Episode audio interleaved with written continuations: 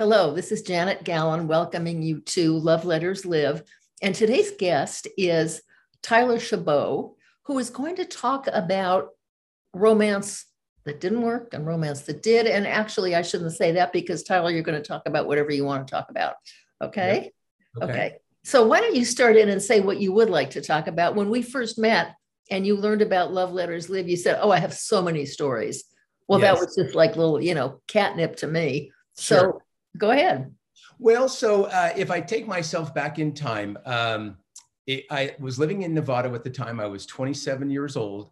I had a roommate that had found his love. And so he moved out and I was looking for a new roommate. And so this woman, she responded to my ad and came to the door, and I opened up the door and I thought, oh, she's pretty nice. And as it turns out, she was more than just nice.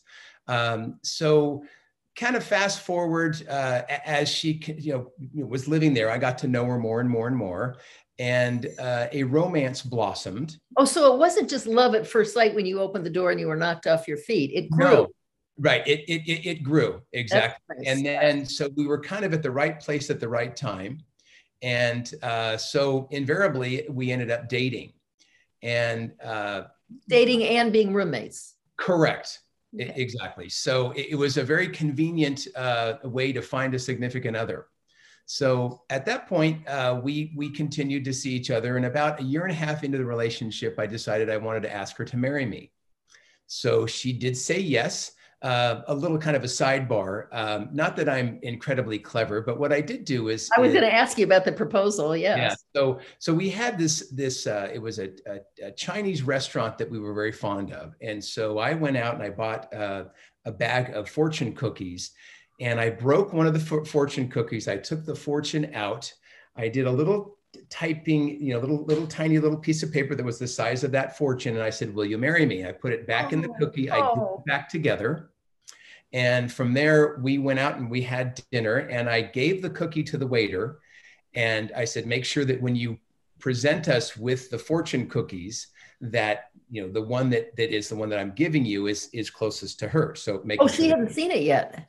Oh, no, she hadn't seen it yet. So we, well, I'm sorry. And I kind of need to, maybe. That's okay. That's very clever. I just misunderstood. Go ahead. And I didn't make it clear. So then we went out to this Chinese restaurant. And at that point I had decided that was when I was going to propose to her. So I gave the fortune cookie to the waiter, who then presented it to us at the end of the meal. I opened up my fortune. I don't know what exactly it says. And when she opened up the fortune, she read it 2 or 3 times, and it just didn't register. And then all of a sudden, the light bulb went off, and she, started crying and said yes. And it was all wonderful. So as we continued down the road of trying to prepare for a wedding, at least to a point, we didn't set a date at that point, but we're finding the right time. And as I got further down the road in this relationship, I think I realized, or didn't want to believe it myself, that I'm thinking, is she the right one for me? What made you start wondering that? The doubts that crept in was that to think of what would it be like to be with one person for the rest of my life. And I've always been a very loyal person. I'm not the type of guy that is a player. I wouldn't, say, hey, I'll just go ahead, and if she doesn't work out, I'll find, somebody else. So I started really being aware of, could I spend the rest of my life with this person? And I was in denial for a very, very long time. And when I say a long time, I would tell you that was months and months and months. And then there was a very poignant moment. And that poignant moment came when one of my very good friends was getting married. And so it was a very, very elaborate wedding that was in Yosemite. And, my fiance and I went to the wedding. It was a big, big hoopla, beautiful. I mean, the setting, the grounds, it was just incredible. And so at that point in time, it hit me like a ton of bricks. When the wedding was over and the reception started at the Ahwahnee Hotel, I remember sitting in the lodge in very, very deep thought, and a wave of reality hit me. And I thought, I can't marry this person and it wouldn't be fair for me to marry this person. It wouldn't be fair for me. It wouldn't be fair for her.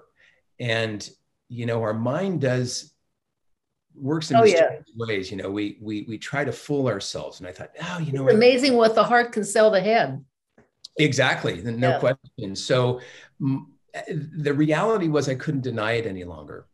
And so, you know, and I think that probably at that point we had been together for about maybe 2 years, 2.5 years. And I thought, I'm going to have to break the news that is going to shatter this person. You didn't have any feeling that maybe she felt the same? Oh, no, I know. Well, I'm pretty sure she did not feel the same. Oh, she definitely was head over heels and couldn't wait to get married. And it was, I was the one that was kind of dragging my feet a little bit at that point. How did you break the news? And when? It was probably about 2 or 3 days later when we were at home, and I had to basically say, I you know, can you sit down? I want to talk to you. And at that point, I just told her as I saw it and just said that I just didn't see a future in our relationship and that I thought it was best that she move out. What did she say? She was stunned and started crying. And I think that she accepted it as best as she could under the circumstances. And since I owned the home, it wasn't a matter of, well, we'll just, you know, we'll both move out and go different ways. I mean, that was my home. She had to move out. And so I'm thinking it was probably about maybe 2 weeks later, you know, she had to find a place, find a room for rent. And she did do that. The irony of this story was that she found a woman that had a room for rent a block away from my home.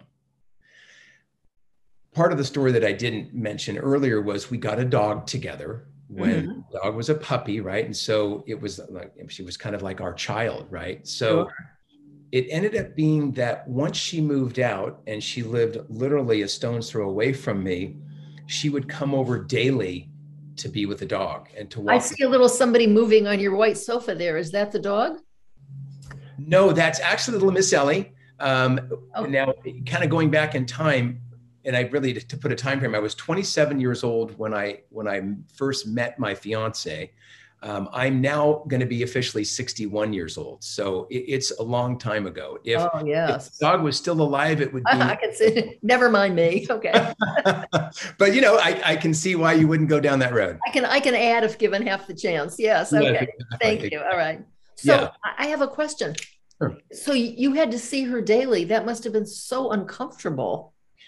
It reached a turning point where it was not only difficult for me, but more difficult for her. And, you know, it would be every other day she'd say, are you sure, you know, we can't work this out? Oh. Right. And I continued to have to, you know, basically shut the door and say, no, I don't see that. And I'm you know, I would just, is there anything you can offer that you would feel comfortable offering or that you would know how to offer to help others to what were the red flags that said not a whole future? Well, or was it a feeling that you couldn't really define? Yeah, well, I think that it was the reality of, in my heart, when I commit to say I'm going to marry somebody and I commit to marry that person, I always believed in my heart of hearts that for better or for worse.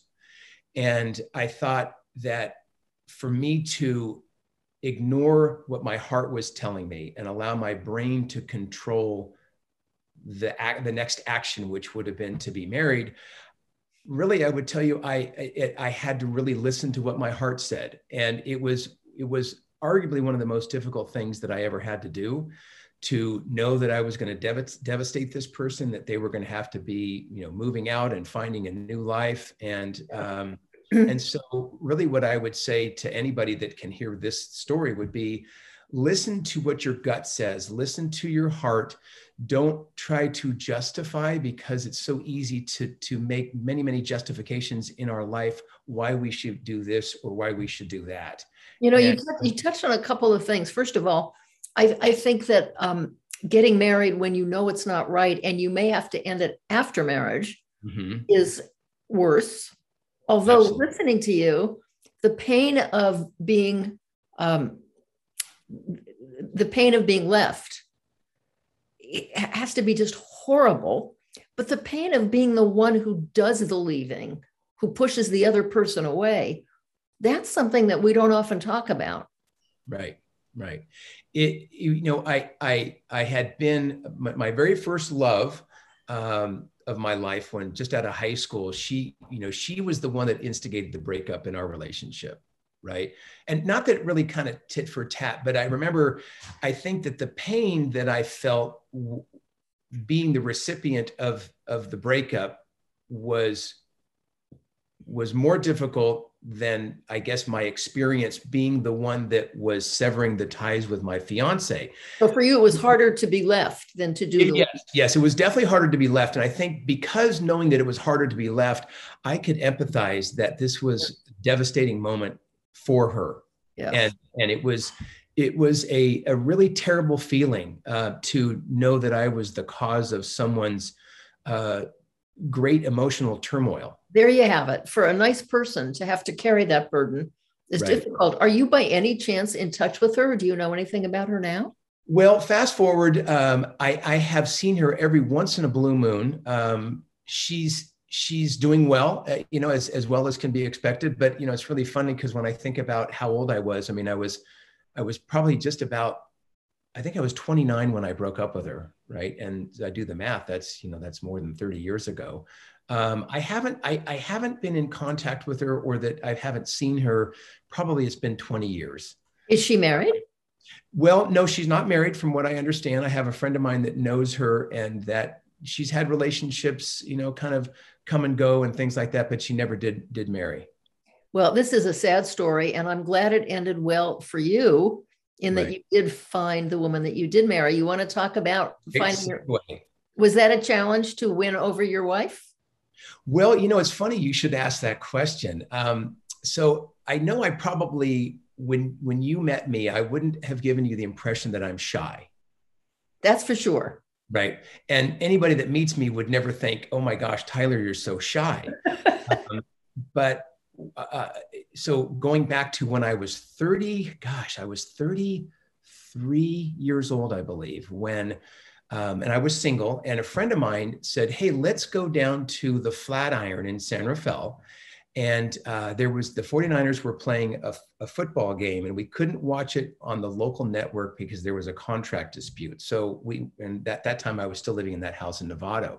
We drove down to the Flatiron and watched the game. And at halftime, the game was effectively over because the 49ers were up 35-0. Wow. And I remember that detail.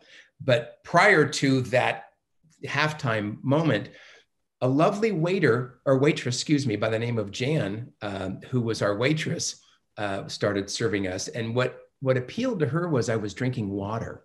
Oh. And I was drinking a beer. So she thought, that's kind of unique and different. And so I was very strategic in when I sat in the restaurant, I sat with my back at the wall so I could see when people would come in, and my buddy had his back to as people were coming in. So I was able to make eye contact with her throughout that, maybe an hour and a half period of time. And I was very attracted to her, but I didn't think to myself that I would ask her out because I thought, well, number one, I didn't want to appear like some, bar guy hitting on the waitress, which I could tell by, who she was and her demeanor, that very, very attractive. And then I knew that she would have to keep guys at bay often. So I didn't want to be that guy. So at halftime, we walked out. And you invited her to walk out? No, I'm sorry, not clear. So at halftime, the game was effectively over. And I said to my buddy, well, I guess we might as well just go, the game's over. And he goes, okay, that's fine. So he was driving. So we get in the car, and then he goes, oh my gosh, I forgot my binder.